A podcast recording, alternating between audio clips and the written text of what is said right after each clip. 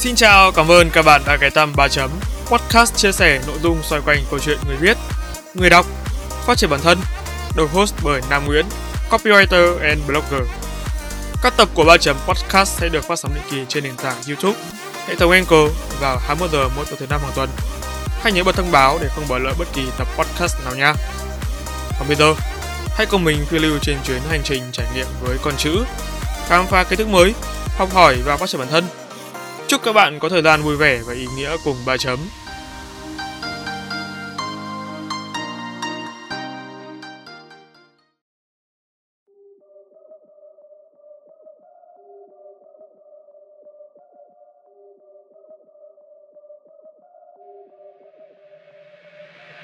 Sau thành công của mùa 1, mùa 2 rap Việt đã tụt dốc không phanh. Tuy không đến mức thảm hại nhưng cũng đủ khiến mỗi người phải tự đặt ra câu hỏi. Liệu rap Việt sẽ thực sự phát triển ở Việt Nam hay chỉ là ngôi sao buổi sáng le lói? Chào mừng các bạn trở lại series phân tích Test Marketing Rap Việt tập số 2 với tựa đề Rap Việt mùa 2 vì đâu tụt dốc. Mở đầu, chúng ta cần phải nhắc đến tên của hai đơn vị chính trong game show Rap Việt. Đó là đơn vị sản xuất chương trình VN Channel và Space Speaker, đơn vị sản xuất âm thanh. Về VN Channel, VN Channel có tên đầy đủ là công ty cổ phần VN Channel, tên cũ là DID TV.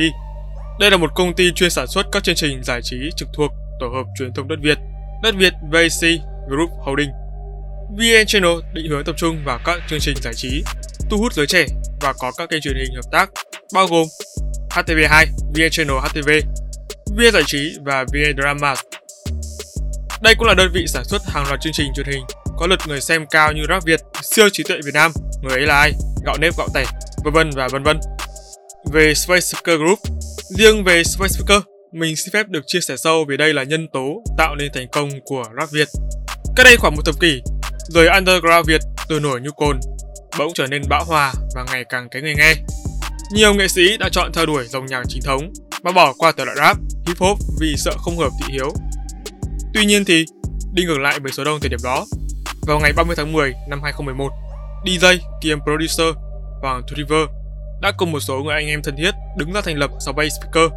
Cho đến thời điểm hiện tại, đây chính là mái nhà chung của nhiều nhân tố tài năng như Binz, Zutochi, Ramastic, Subin, Kimis, Cường Seven và một số nghệ sĩ khác.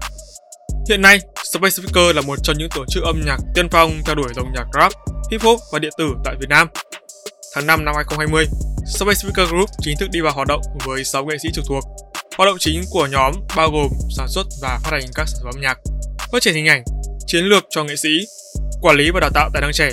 Tháng 12 năm 2021, sự kiện hợp tác giữa Space Speaker Group viết tắt là SSG và Vietnam Airlines viết tắt là VNA đánh dấu bước tiến đột phá của tổ chức.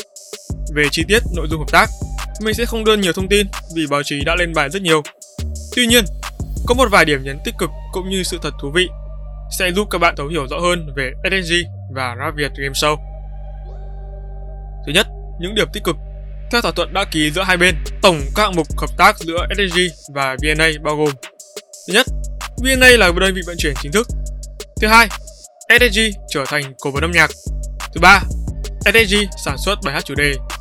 Thứ, VNA cung cấp kho nhạc trên tàu bay. Thứ năm, ra mắt sản phẩm đồng thương hiệu. Thứ sáu, triển lãm đặc biệt của SSG với sự đồng hành của VNA. Thứ bảy, concert đặc biệt giữa VNA và SSG. Cuối cùng, nghiên cứu thực hiện máy bay mang dấu ấn SSG và VNA. Tiếp theo, đó là những sự thật thú vị. Các fact đầu tiên mà mình muốn nhắc đến đó là để đạt được cái thỏa thuận này thì trước đó VNA và SSG đã phải cùng nhau tìm hiểu, chuẩn bị trong một năm hai tháng. Chung với khoảng thời gian ngay sau khi Rap Việt mùa 1 kết thúc với thành công vang dội. Fact số 2 Nếu để ý kỹ thêm ở phần credit mỗi tập Rap Việt mùa 2, các bạn sẽ thấy VNA luôn xuất hiện với tư cách đơn vị dịch vụ vận chuyển. Chi tiết này chứng minh Rap Việt chính là cây cầu nối giúp VNA và SSG có cơ hội được hợp tác cùng nhau. Fact số 3 đó là trong phần thông tin tổ chức. Các bạn có để ý hay không? Ở hạng mục số 5, ra mắt sản phẩm đồng thương hiệu. Đây chính là phần thú vị nhất bởi nó chính là một phần của hình thức merchandising. Dành cho những bạn nào chưa biết về merchandising. Merchandising, viết tắt là merch, là những loại hàng hóa và sản phẩm liên quan đến thần tượng, Từ album, CD, photobook đến lightstick, túi tóc, áo phông, khẩu trang và bông, các món ăn, đồ uống hay thậm chí là các vật dụng gia đình như chân ga gối đệm hay là khay làm đá, vân vân và vân vân. Thị trường merch vô cùng rộng lớn và với vô số mặt hàng đa dạng. Gần như tất cả mọi món đồ một người sở hữu trong cuộc sống hàng ngày đều có thể được sử dụng làm merch. Điểm đặc biệt là khi chúng gắn liền với dấu hiệu tưởng tượng như logo hay hình ảnh thì giá trị của món đồ tưởng chừng như rất bình thường này sẽ độ lên gấp hàng chục, hàng trăm, thậm chí là hàng nghìn lần. Khảo sát trên Ispire đã chỉ ra rằng người hâm mộ của những nhóm nhạc thần tượng đứng đầu Hàn Quốc như BTS, Twice sẵn sàng chi ra đến 600 tới hơn 1.000 USD để ủng hộ thần tượng. Một ARMY tên fandom của BTS đã từng chia sẻ số tiền người đó đã chi để mua BTS merch lên đến 1 tỷ won. Theo báo cáo của Korea Creative Content Agency, năm 2019 công bố tổng doanh thu của thị trường K-pop merch là 150 tỷ đô, con số không hề nhỏ. Đối với người hâm mộ, mua merch là cách họ thể hiện sự ủng hộ và lòng trung thành với thần tượng. Xu hướng này cũng cho thấy nhu cầu thưởng thức và cảm thụ nghệ thuật cao hơn của người hâm mộ bên cạnh nhạc số hay MV đã mắt trên màn hình thì họ cần một vật hữu hình, cầm nắm được, cảm nhận được. Tâm lý này ngày càng kích thích tiến trình phát triển của thị trường merchandising. Trích lời của một chuyên Hàn Quốc, công chúng không chỉ tiêu thụ âm nhạc thông qua việc lắng nghe một bài hát mà còn hứng thú với những hình thức giải trí. Giờ đây, nền công nghiệp âm nhạc đã đi liền với concert, với merchandise và những tài sản thông minh. Đó là những thông tin cơ bản về Musk được mình tổng hợp lại trên nguồn trang The Influencer. Như các bạn đã thấy thì hạng mục hợp tác số 5 giữa VNA và SDG trực tiếp kết nối tới mục số 7. Đúng vậy, có thể dự đoán trong tương lai khi concert của SSG được diễn ra thì có là lúc hình thức Musk được đẩy mạnh. Thực tế thì thị trường âm nhạc Việt Nam đã chứng kiến một số nghệ sĩ sử dụng Musk để quảng bá hình ảnh, sản phẩm và thu lợi nhuận. Đó là cá hồi hoang với sự đầu tư tương đối bài bản về merchandising. Trên website của mình, Cá hồi hoang chia sẻ thông tin chi tiết về các sản phẩm must mang dấu ấn của nhóm, bao gồm áo phông, mũ bucket, dây buộc. Người hâm mộ có thể mua theo set để được tặng thêm một chiếc khẩu trang. Trong tour gần đây nhất của mình, ngoài về tham dự sự kiện thì cá hồi hoang cũng tung ra một loạt sản phẩm must khác như đĩa CD, băng cassette, album hiệu ứng chuột chạy cùng bộ sticker của Mark Epic Tour. Đây là những sản phẩm không quá khác biệt, cũng không đa dạng về số lượng, nhưng là sự thể hiện rõ nét về một cá tính âm nhạc một phong cách mang tên cá hồi hoang. Hay mới đây trong khuôn khổ dự án 25 m2, ca sĩ Hoàng Dũng và thương hiệu thời trang Môi Điên có sự kết hợp đầy mới mẻ khi ra mắt công chúng bộ sưu tập 25 m2 merchandise với những chiếc áo phông, áo hoodie và số 25 cách điệu gương mặt cười tươi. Nói như vậy để thấy vai trò của SG trong việc định hình văn hóa, phong cách nhạc rap, hip hop tại Việt Nam lớn đến thế nào. Không chỉ bó hẹp trong khuôn khổ game show rap Việt, nhìn rộng hơn để thấy bức tranh toàn cảnh là điều cần thiết đối với mỗi marketer bởi chắc chắn sự hợp tác giữa VNA, SSG sẽ là cú nổ lớn cho thị trường merchandising tại Việt Nam trong thời gian ngắn sắp tới. Tiếp theo hãy cùng Ma chấm tìm hiểu thông tin về rap Việt nói chung qua một số mẫu tin tức thú vị được thu thập từ một số bài báo uy tín. Trước tiên, chúng ta hãy nói về rap Việt mùa 1. Với luận điểm số 1, rap Việt mùa 1 tại sao thành công đến thế? Cách đây một năm thì mình đã từng có bài viết phân tích case marketing rap Việt mùa 1 tại sao thành công đến thế. Kỳ thực, ngay tại thời điểm đó, bài viết này chứa rất nhiều thống kê thông tin, số liệu mang tính thời sự. Trước đó thì podcast về case marketing rap Việt mùa 1 cũng đã chính thức được lên sóng 3 chấm. Trong tập hiện tại, mình sẽ nhắc lại một số đoạn lược trích tiêu biểu mang tính tổng quát nhằm củng cố vững chắc cho luận điểm và giúp các bạn hình dung tổng thể vấn đề rõ ràng hơn.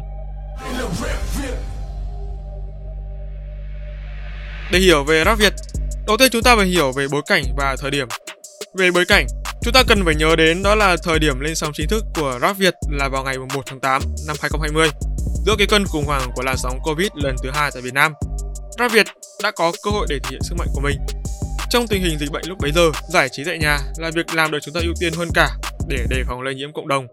Nếu ở nước ngoài, công cụ Netflix, một dịch vụ xem video, phim ảnh trực tuyến được ưa chuộng thì tại Việt Nam, kẻ được yêu thích hơn cả là các game show truyền hình. Nhưng nói vậy không có nghĩa là bất kỳ game show truyền hình nào ra mắt trong bối cảnh dịch bệnh đều đạt được thành công vang dội. Chúng còn phụ thuộc nhiều vào yếu tố mang tính nền tảng và thời điểm. Trong phần dưới đây, chúng ta hãy cùng tìm hiểu điều gì đã góp phần tạo nên thành công của loa Việt trong bối cảnh hiện tại. Về thời điểm, nếu như cách đây khoảng 5 đến 6 năm, thể loại nhạc điện tử EDM vẫn còn đang làm mưa làm gió tại Việt Nam thì thời điểm hiện tại, nhạc rap là kẻ dẫn đầu xu thế theo một khảo sát được Novon Communication thực hiện vào tháng 9 2020, hơn 82,9% số người được hỏi cho rằng rap là thể loại nhạc xu hướng của năm 2020. Nói cách khác, giai đoạn năm 2020 chính là thời điểm cho đỉnh trend của nhạc rap tại Việt Nam, hứa hẹn sẽ còn đem tới nhiều sự phát triển. Đón nhận tích cực hơn nữa từ cộng đồng. Cá nhân mình cho rằng, nhạc rap chỉ thực sự bắt đầu phát triển và được chú ý tại Việt Nam trong khoảng 3 năm trở lại đây, tính từ 2017 đó là khi cuộc thi The Remix mùa 2 được tổ chức với sự tham gia ngâm một nửa của những nghệ sĩ trong giới như Toliver, Ramastic, Chipody, Onion, Zutati, Big Daddy, Emily. Cũng tại thời điểm này, RT chính thức đầu quân cho công ty Dream S Entertainment và hợp tác với các ca sĩ như Jun Đăng Dũng, Suni Hạ Linh, Binzy và Denver cũng đang hoàn thành các album lần lượt là Lạc và Kobo Kovu. Hay sự kiện Suboy ra cho cựu tổng thống Mỹ Barack Obama trong một cuộc phỏng vấn thu hút được sự chú ý của nhiều người. Quay trở về hiện tại, giai đoạn 2019-2020 thực sự là khoảng thời gian bùng nổ của dòng rap tại Việt Nam với loạt hit khủng được tung ra. Các nhà hàng chắc chắn sẽ không thể bỏ qua cơ hội này để tạo nên những chiến dịch quảng cáo cho thương hiệu thông qua việc kết hợp với nghệ sĩ có tên tuổi trong giới lần lượt là Denvo, Justy với Viettel Pay, Binz với Momo, LK với Pepsi, Suboy và Grab. Mới đây nhất là game show đình đám rap Việt một cú nổ lớn trúng hai đích khi họ vừa tạo nên một sân chơi truyền hình bổ ích cho khán giả, vừa giúp cho hai thương hiệu Pepsi và LG có cơ hội được lan tỏa mạnh mẽ hơn. Một đặc điểm nhỏ nữa là trong tổng thời gian từ lúc chương trình Nói Việt được lên sóng cho đến khi kết thúc là 3 tháng rưỡi, tính từ 1 tháng 8 năm 2020 đến 14 tháng 11 năm 2020. Giai đoạn cuối chương trình rơi vào tháng 11, thời điểm các trường đại học tổ chức khai giảng và chào tân. Đây quả thực là thời điểm lý tưởng để các thí sinh của Rap Việt có cơ hội được đi show nhiều hơn vì những cái show hướng đến sinh viên như thế này là cái cơ hội để lan tỏa hình ảnh thương hiệu một cách vô cùng nhanh chóng. Qua đoạn lượt trích trên, chúng ta rút ra được một vài nhận định chủ quan như sau. Thứ nhất, 2020 là giai đoạn khởi điểm cho đỉnh trend của rap Việt và là điểm giới hạn cho game show thuộc thể loại này tại Việt Nam. Thứ hai, rap Việt, EDM, hip hop đã có hành trình 5 năm hưng thịnh kéo dài từ 2017 và hiện tại chính là thời điểm để tụt dốc. Tất nhiên đây chỉ là quá trình ra Việt tạm lắng do ảnh hưởng của chương trình truyền hình. Mình sẽ nói chi tiết hơn ở phần dưới sau thời Hoàng Kim. Thứ ba, quan trọng nhất, yếu tố dịch bệnh, giãn cách xã hội đã không còn gây bất ngờ với khán giả. Bởi đơn giản mỗi người đã và đang quen dần với nó. Trước đây chúng ta suy nghĩ giãn cách xã hội phải ở nhà, làm gì để hết chán. Thì giờ đây, nó đã được thay đổi thành giãn cách xã hội phải ở nhà, làm gì để sống sót. Và đó là khác biệt lớn nhất chúng ta có thể nhận thấy qua nhận định chủ quan. Luận điểm số 2 Rap Việt mùa 1 khi cái bóng quá lớn bao trùm lên mọi quan điểm. Có một thứ vẫn luôn tồn tại và sẵn sàng ngán đường bất kỳ một thành công nào. Đó là sự kỳ vọng. Rap Việt mùa 1 để lại kỳ vọng quá lớn trong lòng khán giả. Chính vì lẽ đó, việc họ mong muốn được chứng kiến những siêu phẩm rap tiếp theo từ mùa 2 là điều không thể tránh khỏi. Thế nhưng, với khởi đầu lại đẹp ngay từ những tập đầu tiên phát sóng, sự flop ấy đã nói lên điều gì về chất lượng của mùa 2? Thật ra, chất lượng chương trình đã được nâng cấp nhiều hơn so với mùa 1, đặc biệt về mặt hình ảnh, visual. Tuy nhiên, đây là những cải thiện bên ngoài, còn phần bên trong, mọi thứ có vẻ như thật sự không đúng kỳ vọng. Tại sao chất lượng bên trong Rap Việt mùa 2 lại không tương xứng kỳ vọng? Hay nói thẳng ra, tổ rất không phanh?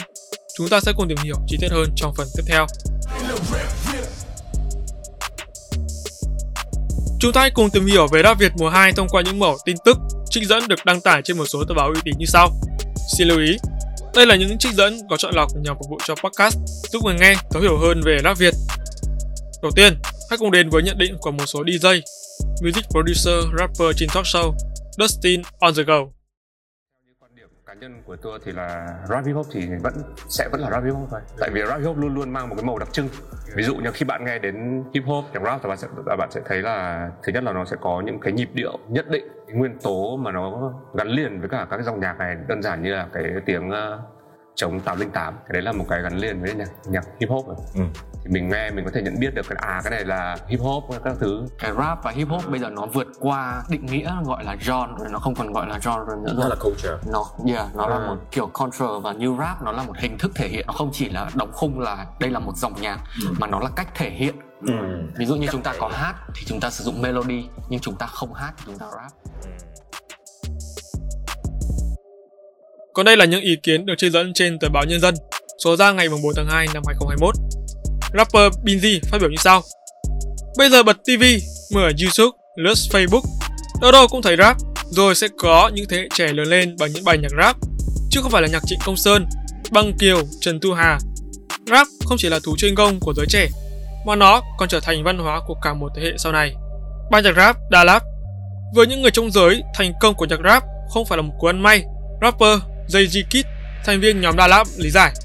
Đó là cả một quá trình gây giống, chăm sóc, phát triển của rất nhiều thế hệ rapper để đến hôm nay khi lượng khán giả đã đạt đến một mức độ nhất định. Khi các lưới truyền thông biết đây là vùng đất có nhiều nhân tài có thể khai phá, tất nhiên vụ gặt và thành công. Đại diện Đà Lạt trong 5 năm gần đây, rap đã và đang chứng minh được vị thế của mình trong tất cả các bài xếp hạng âm nhạc uy tín. Rap vốn luôn luôn là tiếng nói tự do, tâm sự thật về thế giới quan của những người nghệ sĩ. Vì vậy, việc rap chạm đến cảm xúc của số đông khán giả là điều hoàn toàn có thể hiểu được. Và đó chính xác là những thứ mà rap xứng đáng nhận được sau hơn hai thập niên cố gắng vươn lên từ thế giới ngầm. Tiếp theo là một số nhận định đến từ các rapper gạo cội trên tờ báo Tuổi Trẻ.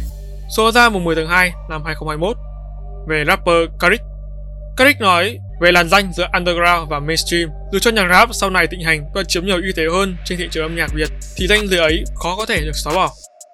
Nói với tuổi trẻ, rapper Hà Lê chia sẻ về những ngày đầu với rap có nhiều khó khăn.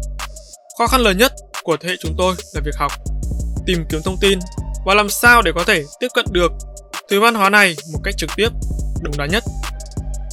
Rapper Wowie Chính điều này đã hạn chế đi sự phát triển của văn hóa rap, hip hop ở Việt Nam và cũng khiến cho nhạc rap một thời có nhiều dị nghị.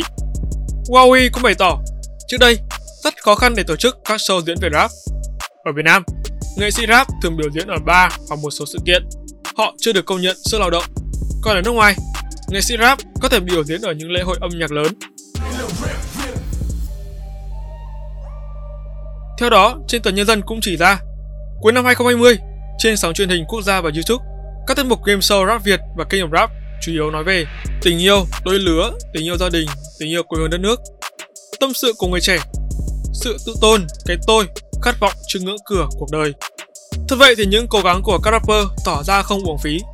Thời gian gần đây, những tiết mục công phu kết hợp rap với thể loại âm nhạc truyền thống khác đã được một số nghệ sĩ ứng dụng thực tế. Có thể điểm qua một vài cái tên như Nhạc Đỏ và nhạc rap trong chương trình The Remix, Châu Văn và nhạc rap trong chương trình Rap Việt, Cải Lương và nhạc rap trong kênh rap, hay Sầm và rap MV Sầm Hà Nội của Hà Mio và BBK, hay là Hà Lê và nhạc chị. Mới đây nhất là ý tưởng từ những câu chuyện chất liệu văn hóa dân gian, sản phẩm âm nhạc chọn bạn mà chơi của RT, thí sinh rap Việt đã và đang được công chúng đón nhận khá là tích cực. Bài rap là sự kết hợp giữa các nhạc cụ dân tộc như khen bầu, trống, phách và nhạc điện tử khá là bắt tai. Ngoài âm nhạc mang lại hướng dân gian thì những chi tiết thể hiện văn hóa Việt Nam được khắc họa rõ nét qua lời rap ý tứ lấy từ những tác phẩm nhân vật văn học như Thạch Xanh, Lý Thông, Bá Kiến, Chí Phèo. Bên cạnh đó, trang phục và màu sắc của MV cũng được thể hiện theo phong cách truyền thống kết hợp với xu hướng kích tân, có chi tiết khơi gợi cả câu chuyện cổ tích tấm cám. Có thể nói, những nghệ sĩ như Hà Lê hay RT đang dần dần khẳng định bản thân, cũng như là vai trò thể loại nhạc rap, hip hop trong đời sống hiện đại. Chính họ, những nghệ sĩ có tài và đức đang giúp nền âm nhạc nước nhà phát triển theo hướng tích cực, góp phần tháo bỏ sợi dây định kiến đã luôn ràng buộc một bộ phận khán giả mở lòng với rap hip hop trong suốt một thời gian dài. Không chỉ vậy, trong những năm qua, chúng ta có thể thấy báo chí đưa tin hàng loạt những rapper, những tấm gương vượt khó. Một vài cái tên trong số đó dường như đã nhẫn mặt ở khán giả như Denver, rapper không có tiền đi học đại học, từng làm công nhân vệ sinh bờ biển. Hay là quán quân rap Việt mùa 1, rapper giấy chót, chưa học hết cấp 2, làm phụ hồ rồi thợ xăm và xăm kín người. Trong kết quả của rap Việt mùa 1, các chuyên gia phân tích lượt xem của Zidaki Á quân cao hơn nhưng lại không bằng lượt bình chọn dẫn đến đăng quang của The Chất. Đơn giản vì dế khiến khán giả ấn tượng hơn. Tất nhiên là nhờ những trải nghiệm rất đầy ấy, rapper cũng sẽ có một vốn sống phong phú tốt cho rap. Để khép lại phần này, mình xin phép được trích dẫn lời MC Trấn Thành. Rap Việt sản sinh ra các rapper, bước ra đời kiếm tiền được chứ không chỉ chơi vì đam mê.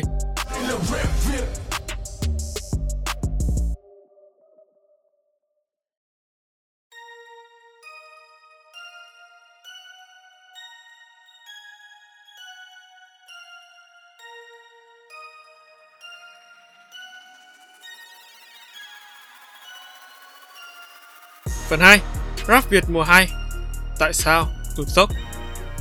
Và giờ hãy cùng ba chấm podcast thẳng tiến tới phần chính.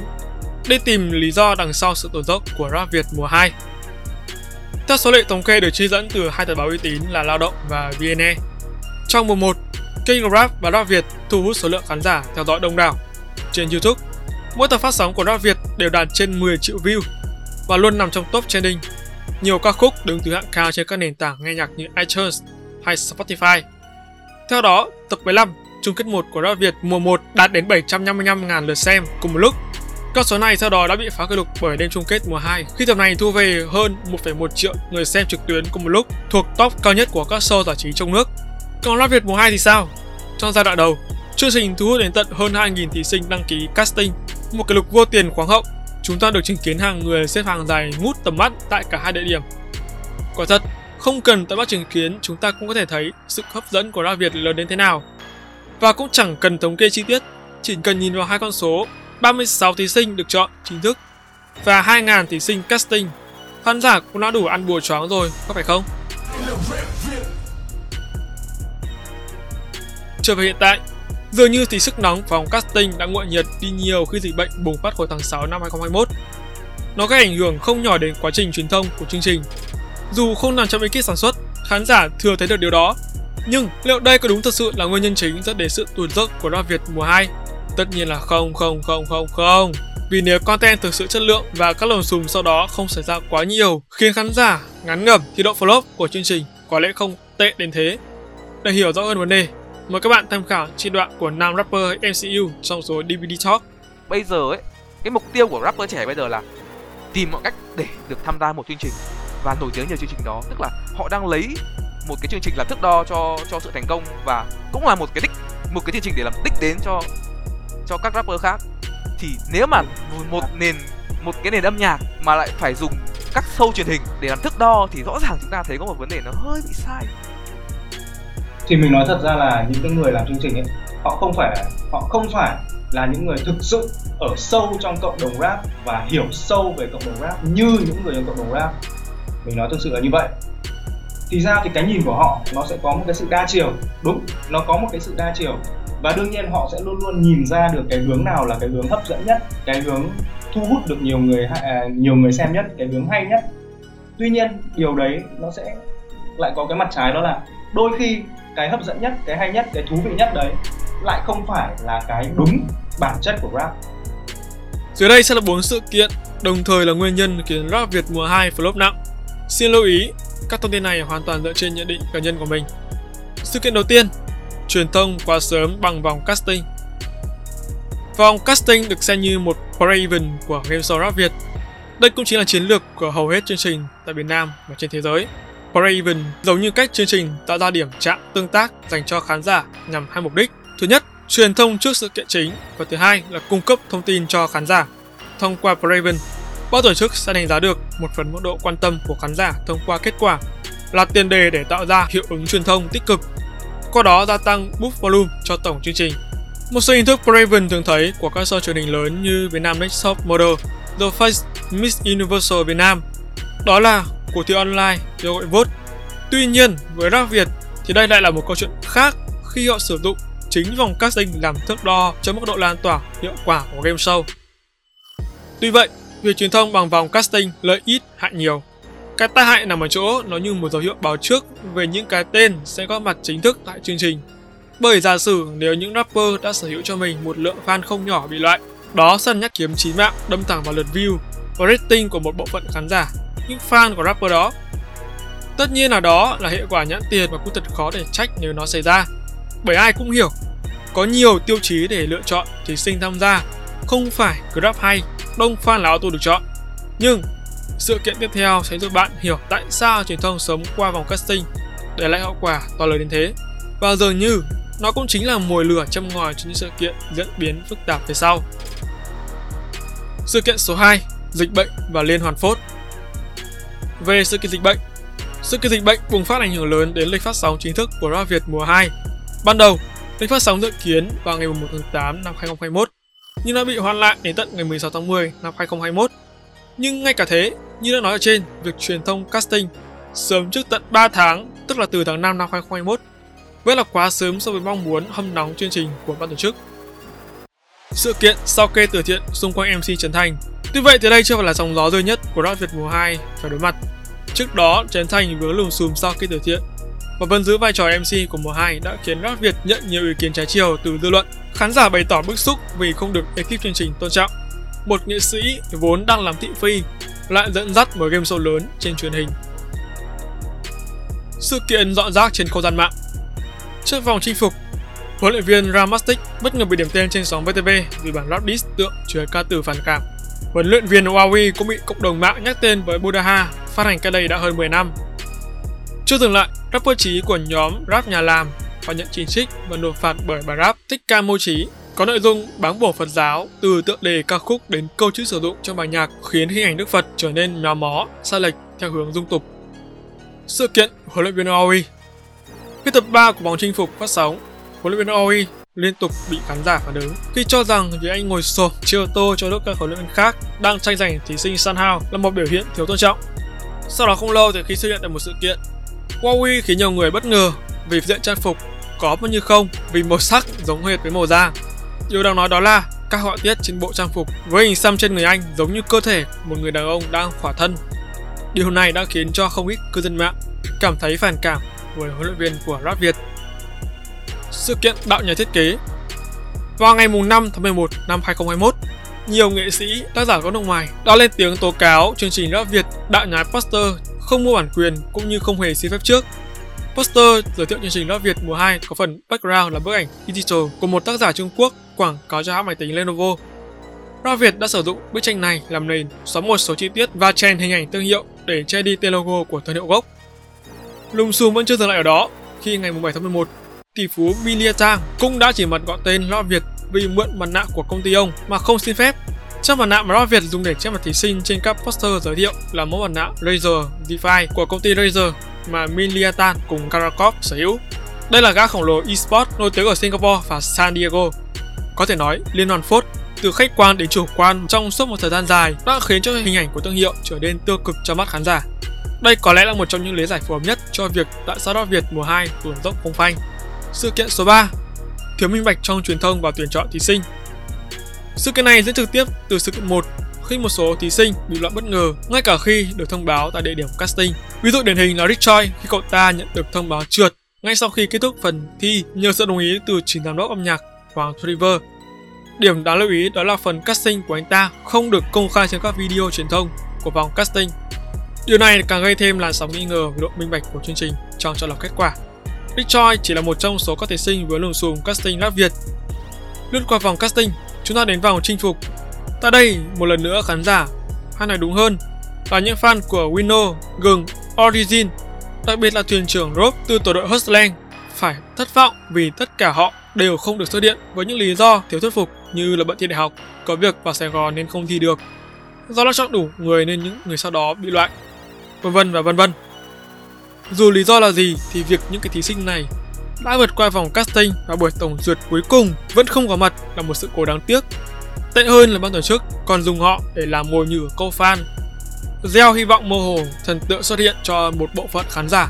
Để rồi cuối cùng thì tất cả khép lại với con số không. Không có gì xảy ra, không có một bất ngờ nào hết. Như một cú chốt hạ, vòng đối đầu tiếp tục dính lồng xùm thiếu minh bạch khi Chuken, thí sinh cộng cán freestyle bị Karik loại thẳng ở vòng đấu cùng tên. Ban tổ chức hẳn là đã biết điều này sẽ khiến fan rap thực thụ sôi máu nên đã xử lý bằng cách mà theo mình là đi vào lòng đất đó là là yếu tố nữ quyền để đặt title cho bài rap của Sadie. Thí sinh cạnh tranh cùng Chuken trong vòng đó để phát hành các video trên YouTube.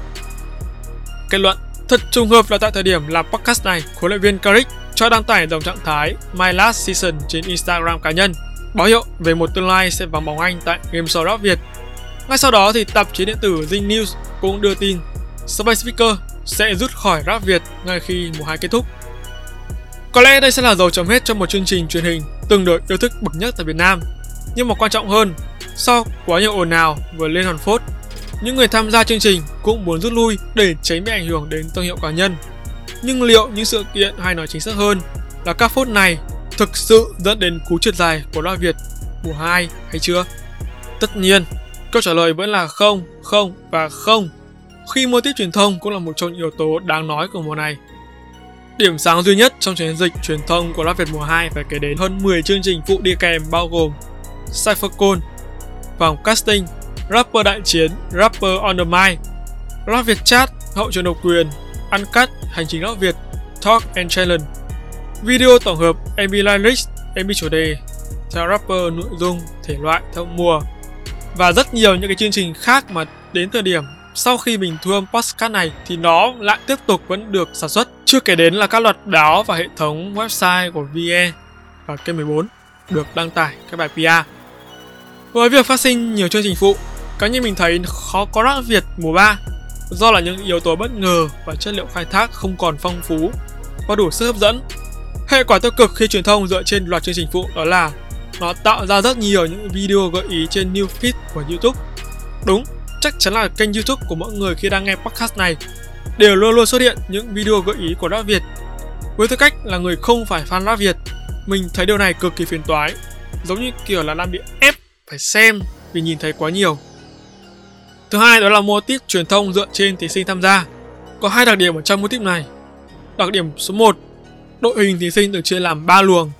Luồng 1 là những thí sinh lão làng tham gia nhằm tăng sức hút, đồng thời là giúp khán giả hiểu đúng về thể loại rap hip hop.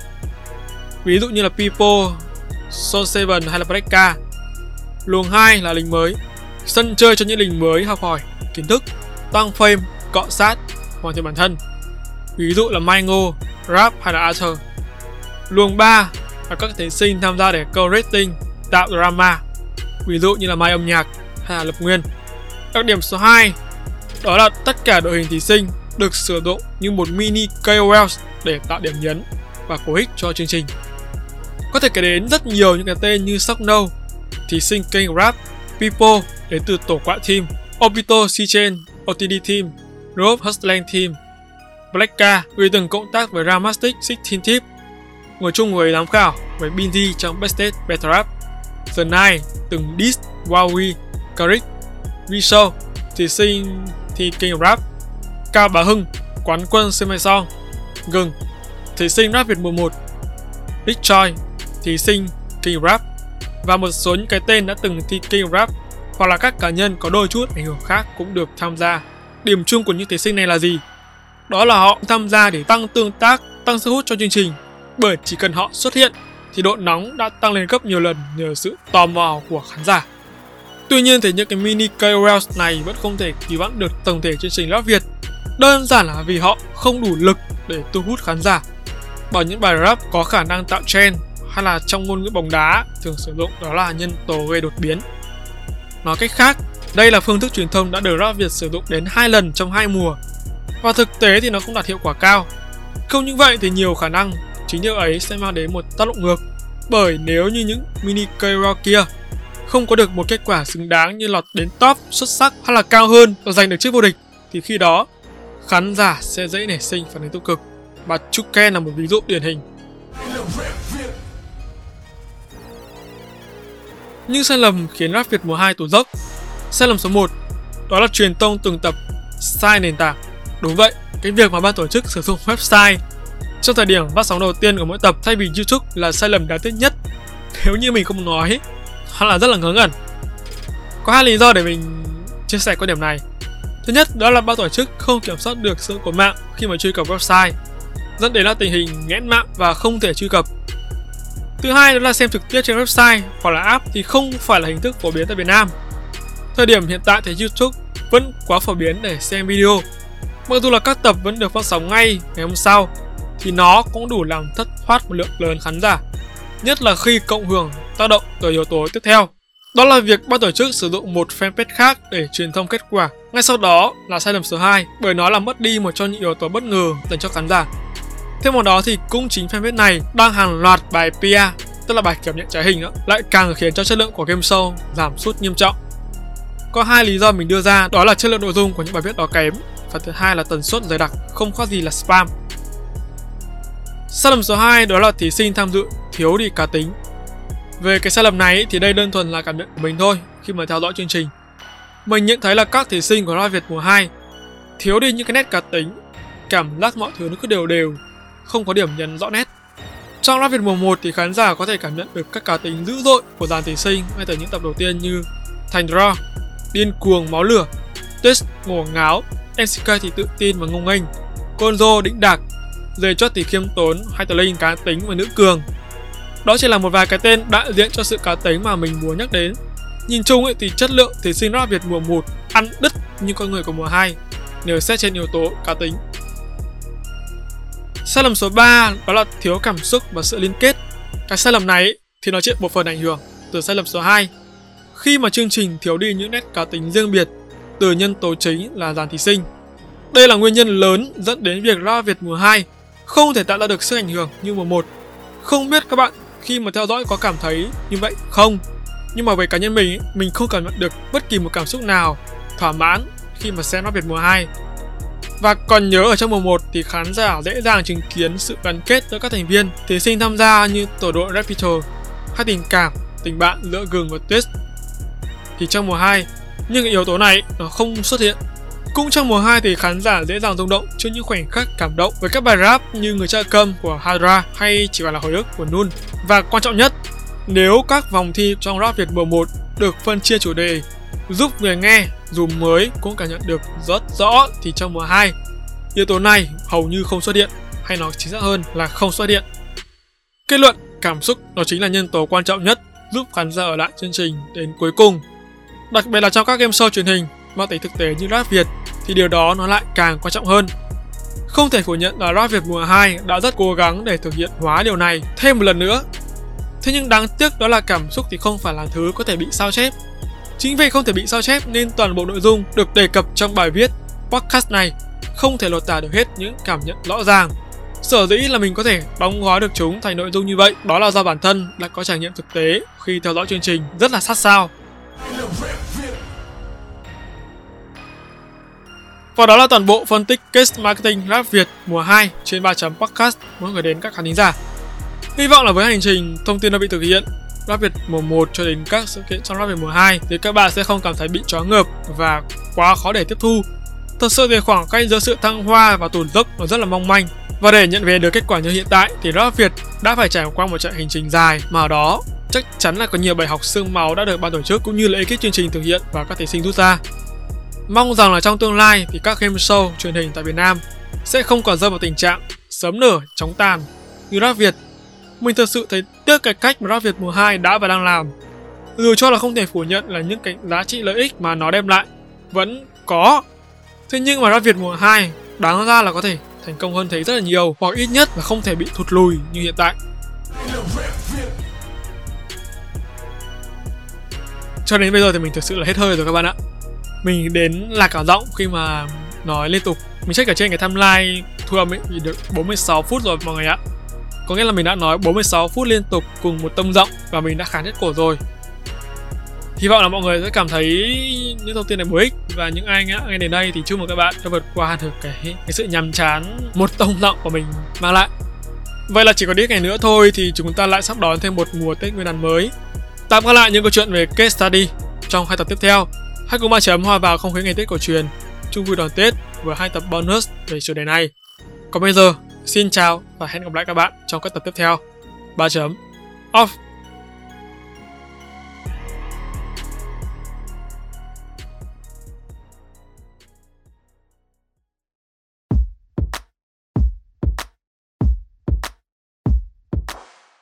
Cảm ơn các bạn đã lắng nghe 3 chấm podcast. Nếu các bạn thấy podcast này thú vị, giúp ích được cho bản thân và mọi người, hãy để lại phản hồi trên các trang social media hoặc chính tại nền tảng bạn đang nghe để chúng mình được biết nhé. Việc làm nhỏ này của các bạn vô cùng cần thiết để ba chấm chúng mình có thể cải thiện tốt hơn nữa chất lượng các tập podcast trong tương lai. Đừng quên vào 21 giờ mỗi tuần thứ năm hàng tuần, bạn sẽ có hẹn cùng ba chấm trên các nền tảng phát hành podcast như YouTube, Google, Apple, Spotify và nhiều hơn thế nữa. Hãy nhớ đặt lịch để không bỏ lỡ cơ hội được lắng nghe những chia sẻ bổ ích về kiến thức chuyên môn từ ba chấm nha. Còn bây giờ, xin chào và hẹn gặp lại. Ba chấm off.